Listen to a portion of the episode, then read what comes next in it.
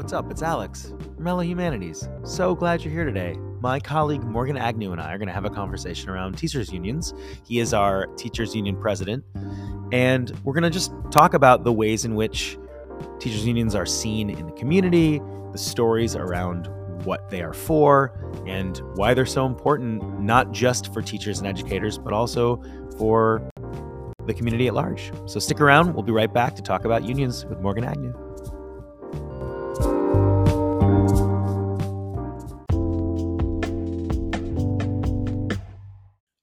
Right, welcome back to Hello Humanities. I am here with a colleague of mine, the SRFT, San Rafael Federation of Teachers President Morgan Agnew. Morgan, thanks so much for being on the show with me. My pleasure. So, I thought it'd be awesome if we talked about generally the role of maybe teachers' unions, not just sort of here in our community, but sort of at large, and just some of the ways in which unions um, and specifically teachers, teachers unions sort of um, how they sort of exist within the larger maybe narrative of, of of our country and especially i think right now. So can you kind of just explain i guess what do you feel um, the role of a teachers union is and, and how do you feel like your role as a leader in that union sort of um, how does that manifest yeah, so I think the primary role of a teachers union, and I could say educators because we have um, counselors, librarians, um, um, school psychologists, speech therapists, they're in our ranks as well. So it isn't just teachers. Um, but I think the primary role of any union is to advocate for the salary and working conditions of their members. Um, and I think in the case of public education in particular, right, we're accountable to a board which is elected by the public. So ultimately, we work for the public. And I think it's important that we have our voice at the table because what the district and the board and the public will advocate for in education is often at odds with what we know to actually be in the best interest of students. And I'll give you an example uh, class sizes. We know from decades and decades of study that class size is not actually a very good predictor of the quality of education. Mm, and in fact, mm-hmm. if classes get too small, that can be detrimental to students' education. There's an ideal class size that's, you know, somewhere in the 20s to low 30s. You get bigger than 40, you've got a problem. You get smaller than 20, you've got a problem. But there's kind of a butter zone. And within that, it doesn't matter too much. Mm. But I would guess that most parents, most elected school board members, most lay people and members of the public, when given the choice, if you have 60 students between hiring three teachers to teach them versus hiring just two would think that hiring three teachers is better to have smaller class sizes. But in fact, if you hire just two teachers, you can pay each one of them 50% more, mm. which means you get a much higher quality educator. You get somebody with more experience, more training, um, more enthusiasm, willing to spend more of their time on it, and the kids will actually get a better quality of education. Uh, I say, as a parent, I would rather my kid be in a larger class with a more skilled and trained teacher than a smaller class with somebody who's just coming in off the street. So I think that's one example of where what we're advocating for, pay and benefits uh, and better working conditions for our members, really is in the interest of best in, uh, in the best interest of the students, excuse me, but is at odds with what the public might want, and therefore we need to have our voice at the table to push back and say no we're not going to accept a lower salary so that you can have smaller class sizes. That isn't in our interest and it isn't in the student's interest either. Um, another example of that would be districts often have to choose between paying uh, more for their staff, paying their staff more higher salaries, or investing in programs. Um, and you see a lot of districts that have dozens of different little niche programs, schools within a school, um, uh, distance learning academies, after school programs. They have, you know, all the little bells and whistles. Well, none of that means much if you can't hold on to your staff um, or you can't recruit staff. If you right. post an opening and it sits there for three months with no applicants, you know, I don't care if you've got an after school program for my kid if they don't have a teacher or if they don't have a, a qualified teacher or, or a counselor. Um, so I think, but as a board member, it's not particularly easy to run on a record of I said no to every program that crossed my desk. Absolutely. Instead, spent the money on salaries. That's not a good record to run for reelection on.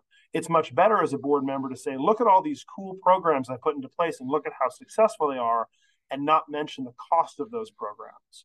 So that's another example of where I think teachers' unions, uh, by representing our employees' best interests, salaries, benefits, working conditions, um, we're also actually representing our students' best interests by helping to make sure that the qualified professional in front of them is the top priority because we're the voice of the table ad- advocating for them. So that's kind of the first big role of, of, of any union is to advocate for the condition of, of its members. Um, and for the second kind of role, I'll give an example. Um, when Volkswagen opened their first plant in the US, they did something that is unheard of for US automakers, which is they encourage their workers to unionize. And the reason they encourage their workers to unionize is they were accustomed to a system in Germany with uh, uh, what do they call them? Workers' councils mm-hmm. or something to that effect. Where if management has some new change they want to put in place or some program they want to roll out or uh, uh, some they want to add some more efficiency, they want a group representing their employees that they can sit down with and have a negotiation with. They want their employees to be organized. There's a structure, and they have a partner on the other side of that table, as opposed to just disparate employee uh, employee groups or just hearing from the most vocal people or doing surveys, et cetera. Um, and they want that structure. And I think teachers unions provide that structure to our district. We provide that structure to our county. Um, when they have an idea that they want to bounce off of us, hey, what do you think about this? Hey, will this work? Then we are the we are represent we, we are elected by our members. We represent them. We are accountable to them through our elections. Um, we communicate with them. So we provide kind of a structure and a framework to have uh, to solve problems together with the district. Now that assumes the district is interested in taking advantage of that, and right. our district is, which is fantastic. A lot of districts aren't. A lot of districts aren't interested in treating their teachers unions as partners um, representing their, their their staff, and or they treat their teachers unions that way, but not their classified unions. Mm-hmm. Um, and I think that's it's leaving a, a tremendous untapped resource. Um, so that's I think the second role of the unions is to be that resource to to provide a collective voice for teachers and educators in conversations with the district. So much to chew on there. Thank you for all of that. I have a, a couple questions sort of to those maybe kind of separate. We can take them that way. But you mentioned the idea originally of this sense that the board and maybe the community at large has sort of different understandings or, or conceptions of what it is that teachers or educators do or have in their rooms or and you use the um, the size of classes as an example why do you think that is like why do you think there is somewhat of a disconnect between between the district and uh, or the the you know the board or why do you feel like there is sort of that lack of um i guess i don't know understanding or do you think it's like purposeful or do you think it's it's just kind of ignorance or what are your sort of thoughts? I think it's true of every profession. I think that lay people do not understand what makes almost any professional good at their job. Mm. um, i was reading a fascinating study about um, why people pursue alternative medicine and why somebody will go to a homeopathist over a doctor. Mm. One of the points they made is that the average appointment that somebody has with their homeopathist is over an hour long. And the average check in somebody has with their doctor is about 10 to 15 minutes. And so, if your criteria is the amount of contact time you get with the professional, the homeopathist actually feels like a better doctor. Right. And I think that a lot of times the metrics we use to judge professionals are not the right metrics. Mm. Um, I think the metrics people use to judge the contractors they hire do they respond to emails? Do they send me pictures every day from the job? Well, my question is is the building going to fall down? um, but that's not what you see when you interact with them. So I think that, that teachers are just no different. If mm. you're, mm. unless you are actually in the profession or familiar with it, mm-hmm. um, work with teachers a lot, you don't necessarily know what makes a good teacher, or for that matter, a good school. Which is not to say there aren't good schools and bad schools, and good teachers and bad teachers. Of course there are. Of course there's a there's a spectrum of quality. But just like how there's a spectrum of quality of, of dentists or architects, but a lay person, the public can't necessarily discern the difference unless they have that expertise. Absolutely. Um, you mentioned also the sense that like a a board member doesn't want to say no to something because of the sort of political calculations sometimes. Do you feel like that gets in the way a lot? Like, and do you think that there's a way that that can ever go away, or just does the political nature of um, I guess elected positions, but also the the union, right? Like the the role uh, of that the union plays in political conversations and and movements too. Do you do you get some sort of sense that that's that is it possible to get away from that sort of political calculation that's happening every time?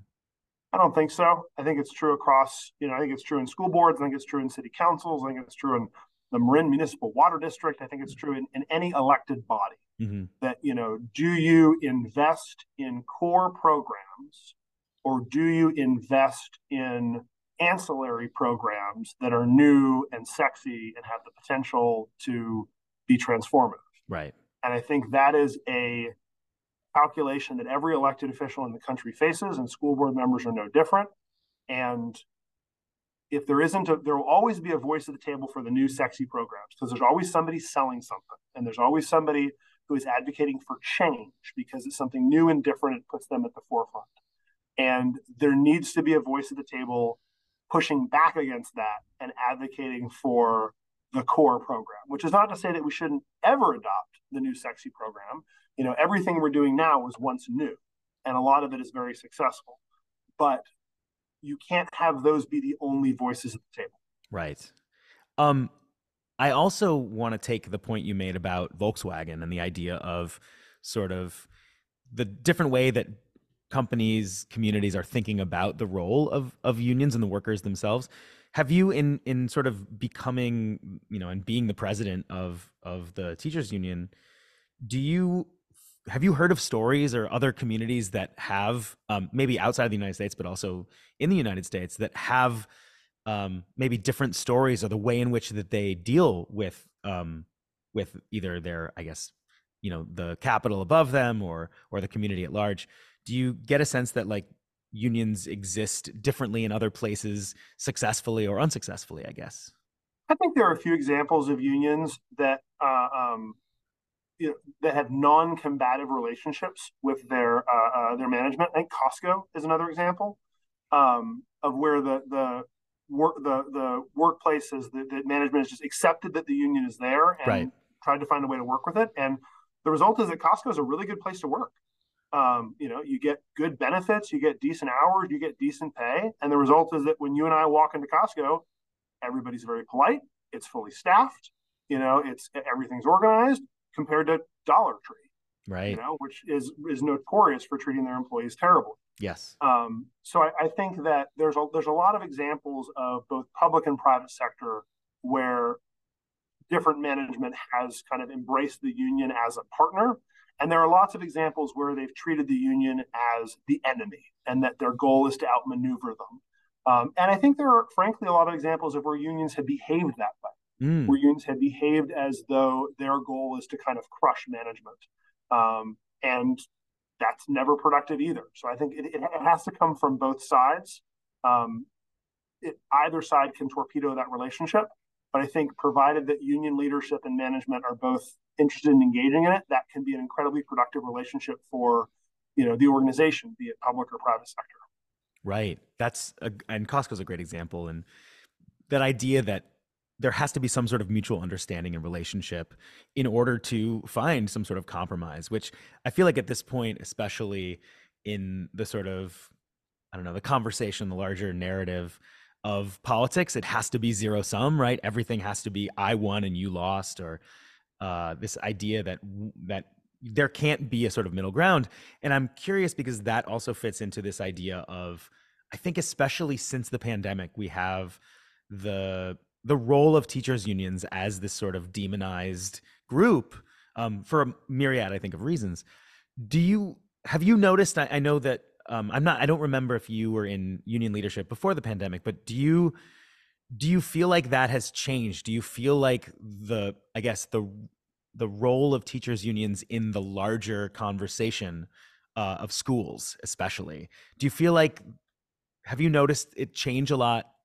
And if so, why do you think it has? Or, and and what's to come of that? I think it has changed. I think it has been true for a long time that the teachers' unions have been a punching bag of specifically the Republican Party. Um, but I mean, Arne Duncan, Obama's uh, um, education secretary, was no friend of, of public education and public unions either. So it isn't it isn't certainly something that's unique uh, uh, to the right wing in this country. Um, I think we've long kind of been kind of been a punching bag, going back to the No Child Left Behind movement and you know the idea of merit pay, which has been batted around for a long time and is a terrible, terrible idea. Um, Can you explain really quickly what merit pay is, maybe for someone who doesn't know? So there's a couple of different versions of it that that come about. Um, generally, the idea is you pay teachers based on student test scores. That's kind of the, what what the bottom line of that boils down to. In some cases, it's it's proposed as doing teacher by teacher which is a really great way to encourage me to kick students out of my class. If I yeah. don't think they'll do well on the test.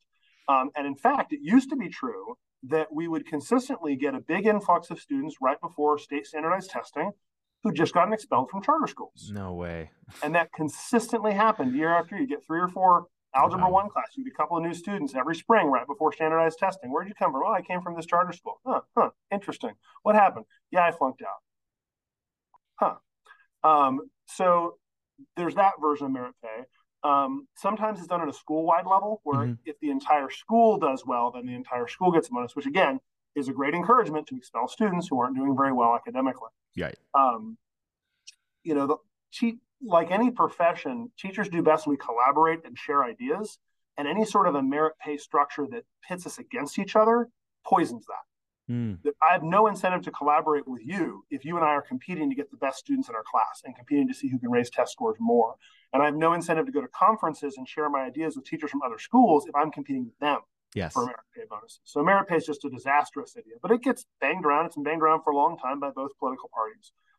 So I think that's there's been an undercurrent of bashing teachers that has long been there. Mm-hmm. And then I think, you know, starting in 2016, when Betsy DeVos became Secretary of Education and then moving on to the pandemic, it's just supercharged. Um, it's interesting that a lot of it gets directed at the American Federation of Teachers, AFT, mm-hmm. despite the fact that the um, National Education Association is actually larger. Um, AFT isn't even the largest union, but our president is an outspoken queer Jewish woman. And interesting how we seem to get all the flack. Mm. Um, Randi Weingarten. Right. Um, so I, I, think that's always been around. We're we're a convenient punching bag. Mm.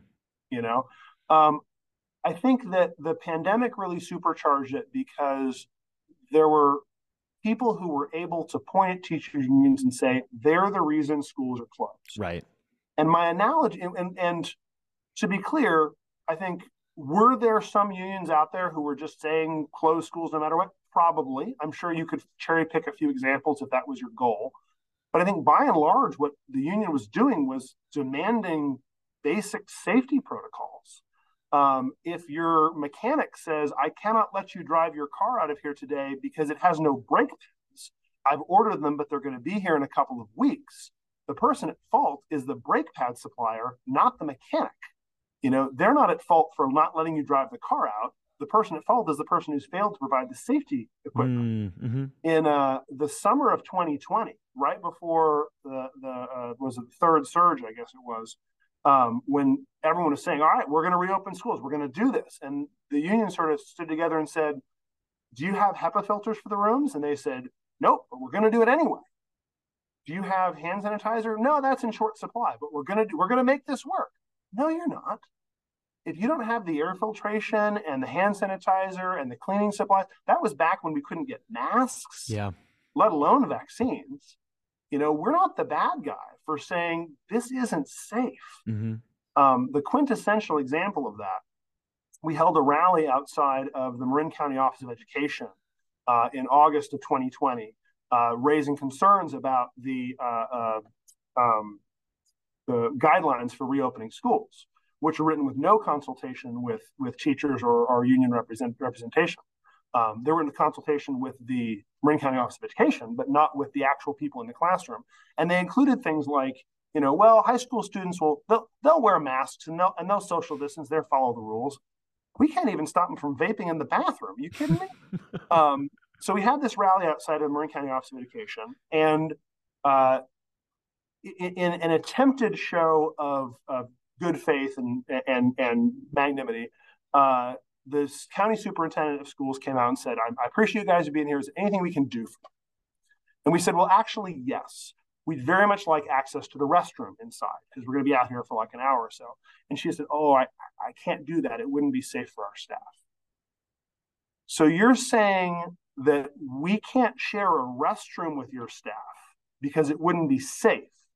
At the same time, you're demanding that all of us go back in person to a building together, sharing all those facilities with our students. How are we the bad guys here? You know, right. you have acknowledged that it's not safe, or at the time it was perceived to not be safe, right. for us all to go in and out of the same restroom.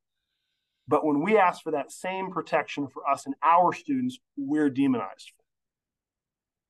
I think that idea that you bring up about this the way in which things change on the ground right? The way that things just when you learn new information when when i think that there is very little acceptance of the fact that information changes and that you learn new things and then that changes the way that you think about something. Like i you know as you're saying there's ways in which when you learn more stuff you can pivot right? And the more you get into your sort of rigid this is what's up this is how it's going to be the the less flexibility that you have when things are changing or when you can find some sort of point of of compromise. So i think i think that makes total sense. And um and that sort of makes me think about this question of um of other ways that teachers i think are demonized or at least ways that unions are unions are seen not just as as you're noting in the in the beginning of this conversation uh the role of creating you know a fair opportunity, fair pay, et cetera, um, and protection, obviously. But I know that the the concept of tenure is one that um, that not only comes up within conversations with friends, with with fellow teachers, with community members, but students. Like students have conversations about like which teachers have tenure. And like I, I find that very interesting. That's definitely definitely something i was never talking about when i was in high school. But what are your thoughts on tenure? Like just to sort of i don't know create some clarification around the idea of what the concept is what it actually is not like what people think it is but what it actually is um, and and why it is important and maybe some of the complexities around that yeah. So I think you got to go back to the fact that ultimately who we work for is the public. You know, we are hired and fired by the principal, who is hired and fired by the superintendent, who is hired and fired by a school board who is elected. So ultimately, the school board, if, if the school board says that teacher's got to get fired, if the principal says no, the principal can be replaced by the superintendent. The superintendent says no, the superintendent can be replaced by the board.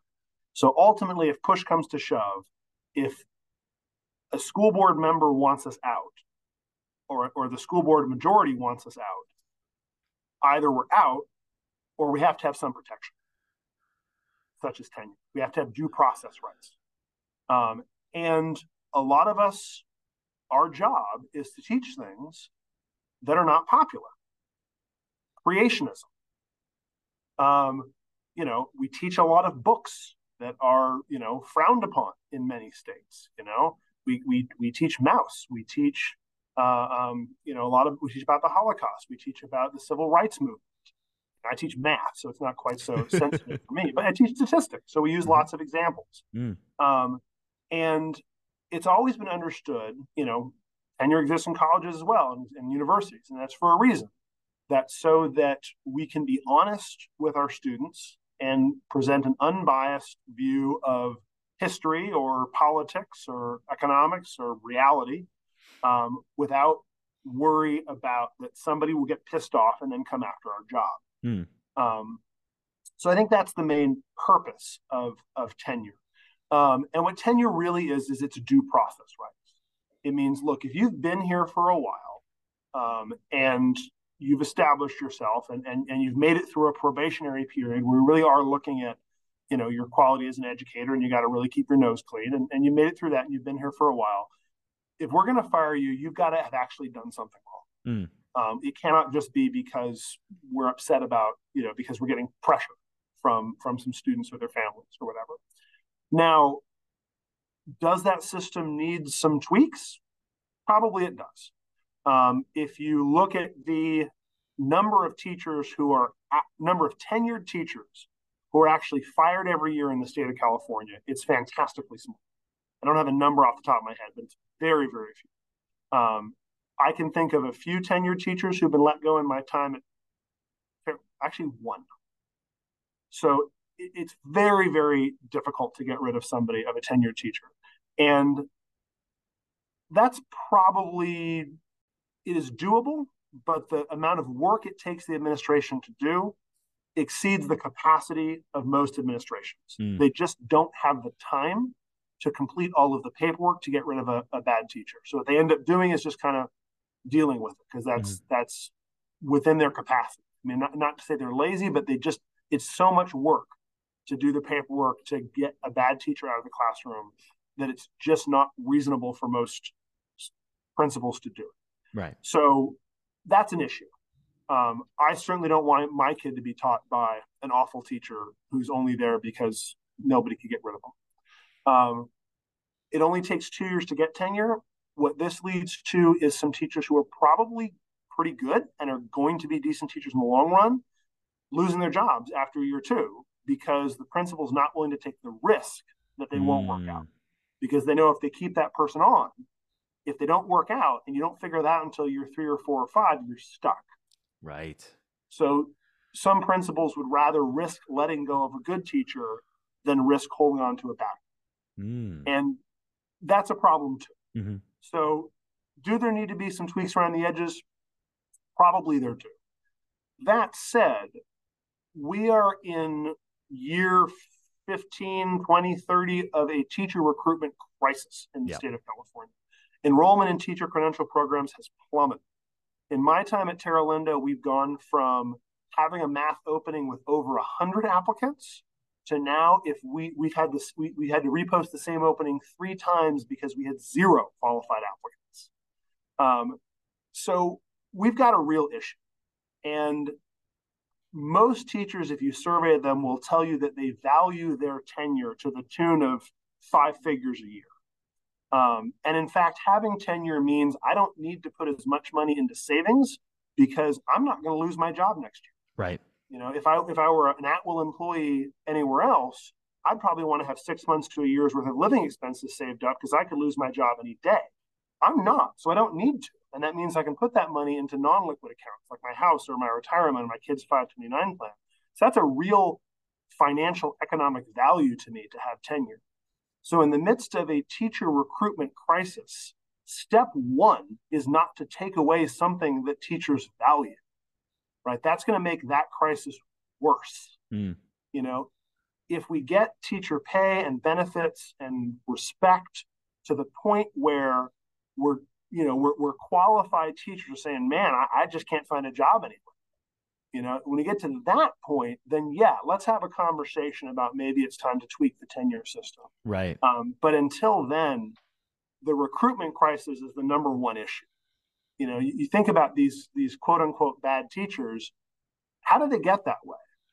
Well, either they've always been a terrible teacher, but somebody had to hire them and keep them, and that meant somebody was desperate. Yes. Yes. And the yes. desperation well is the issue. Or they used to be a good teacher, and they've stagnated or they've gone downhill or they've given up. In that case, the question is, what are we doing to manage and motivate teachers? They can actually right. encourage them to be their best, right? Either case, there's a root cause of the problem that needs to be addressed before you talk about how do we get rid of that teacher. So it seems to me, and, and along those lines, and to other things you've said, that you see this way in which a lot of times the thing that people are complaining about or demonizing is the sort of surface level um, presentation of what is a deeper problem. And to your point, and I was actually talking about this with um, with a with a, a colleague earlier, is that this idea of if a teacher, and to this point, if a teacher is you know burnt out or you know not the same as they were or have been. There's this it, to me it's never about what is that teacher physically um, doing but why is it that that that's where they're at at this point? And that that it it's not no one no one comes in to be a teacher to to not like it to to you know it's not like we're getting paid amazingly well in order and this is the job to do that. Like something else is going on and the systemic issues underneath are the things to your point that we should address and the fact that we don't have wonderful people who are getting into credential programs and we're having to you know to as you said like hire people who themselves may not have been a good choice a good candidate but that we were desperate to do so. So um it's such a great point i i want to ask a question that you've you've mentioned it a couple times but and and i've noted i note myself like as a parent do you think that and this is sort of outside of maybe the union question but just as a teacher do you feel like being a parent has helped make you a better teacher I think being a teacher has helped make me a better parent. Ooh, flipped it on me. Tell me more. What do you mean? Um, I've got a lot of experience, you know, holding my ground, um, and you know, recognizing that what feels like a reasonable accommodation to make in the moment mm.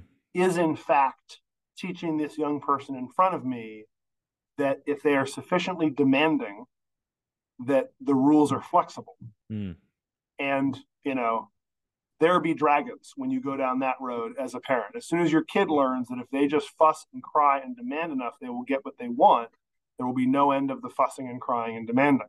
Mm. Um, and I think that that I think if you're a parent first and then become a teacher, being a parent helps you be a better teacher. If you're a teacher first and become a parent, being a teacher helps you become a better parent because you get experience with with young people. Yeah. Um, and I hate to say it, but but my first grader and the ninth graders in front of me, in a lot of ways, aren't that different. Mm-hmm. Um, you know, they're both not fully developed minds, yes. and oftentimes react to setbacks in ways that look very different, but aren't that dissimilar below the hood.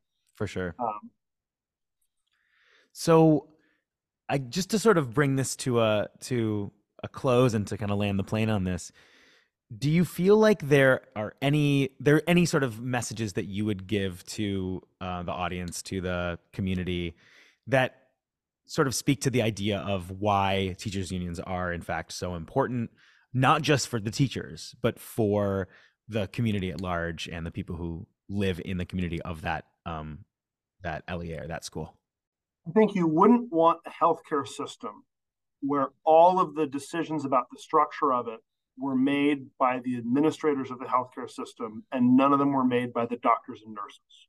I would not want to go to that hospital. Mm-hmm. Um, you would not want, excuse me, you would not want um, uh, a police department where the actual police who had to walk the beat had zero say mm-hmm. in how things were conducted. Um, that's maybe not the best example because there's some complexities there as well. of course. Um, and I don't think you'd want an education system, excuse me, fighting off cold as, as all we teachers always are. Indeed. You would not want an education system where the people who are on the front line in contact with the students on a daily basis don't have an organized voice in the way the organization is run. Mm. Um, and that's what unions provide. They provide a structure for that voice so that we can advocate for teachers, counselors, librarians, and make their job attractive and meaningful, um, and therefore recruit and retain the best people. Right. Um, and I also think, of course, that the experience that the students in those classrooms in those schools are going to have is going to be that much better. As you noted with your um, with i think it was the the costco analogy like when you go into these spaces people are happy to be there. They are protected. They feel supported. And i think that's the same as anyone. We want to feel that we have a say we have a voice and we have support and that is going to make us do our work in a much more invested and um, obviously uh, engaging way for our students. So, and, and, the data backs this up. You know, mm. this isn't just theory.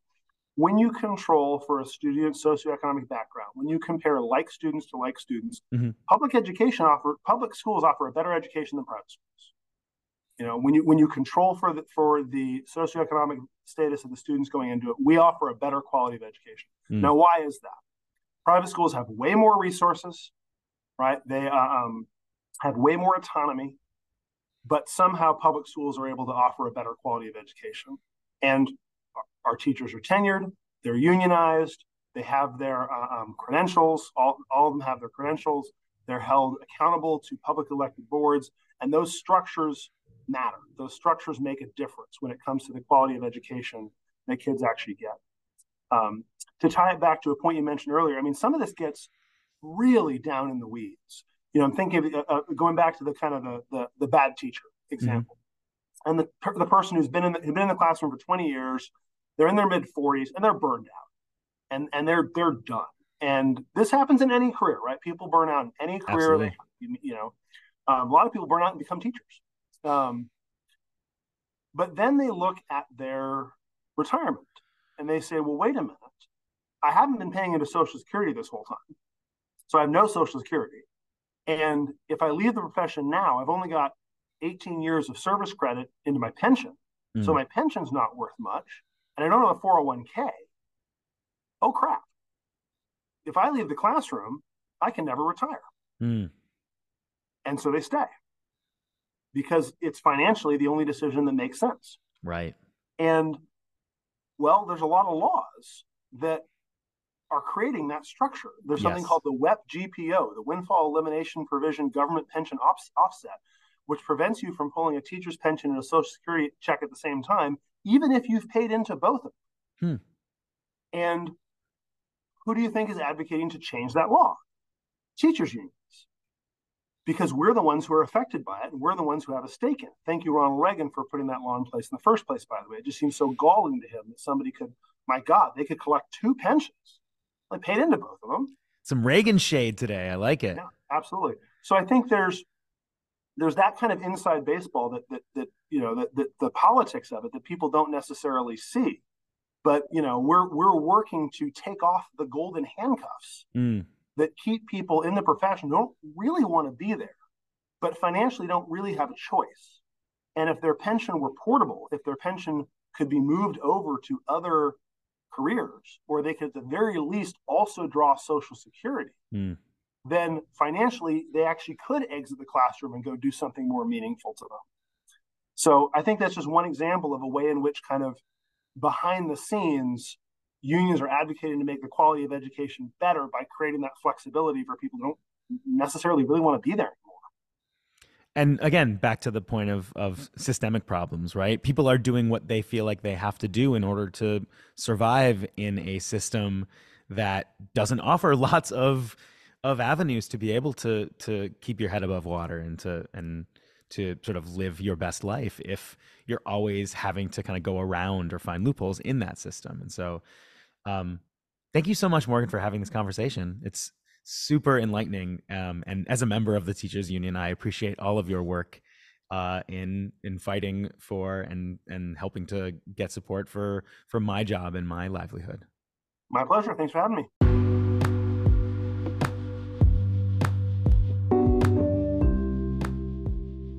Thanks so much to Morgan Agnew for joining me today on the pod. So happy to talk about lots of different things around the humanities, especially labor and the protection of such.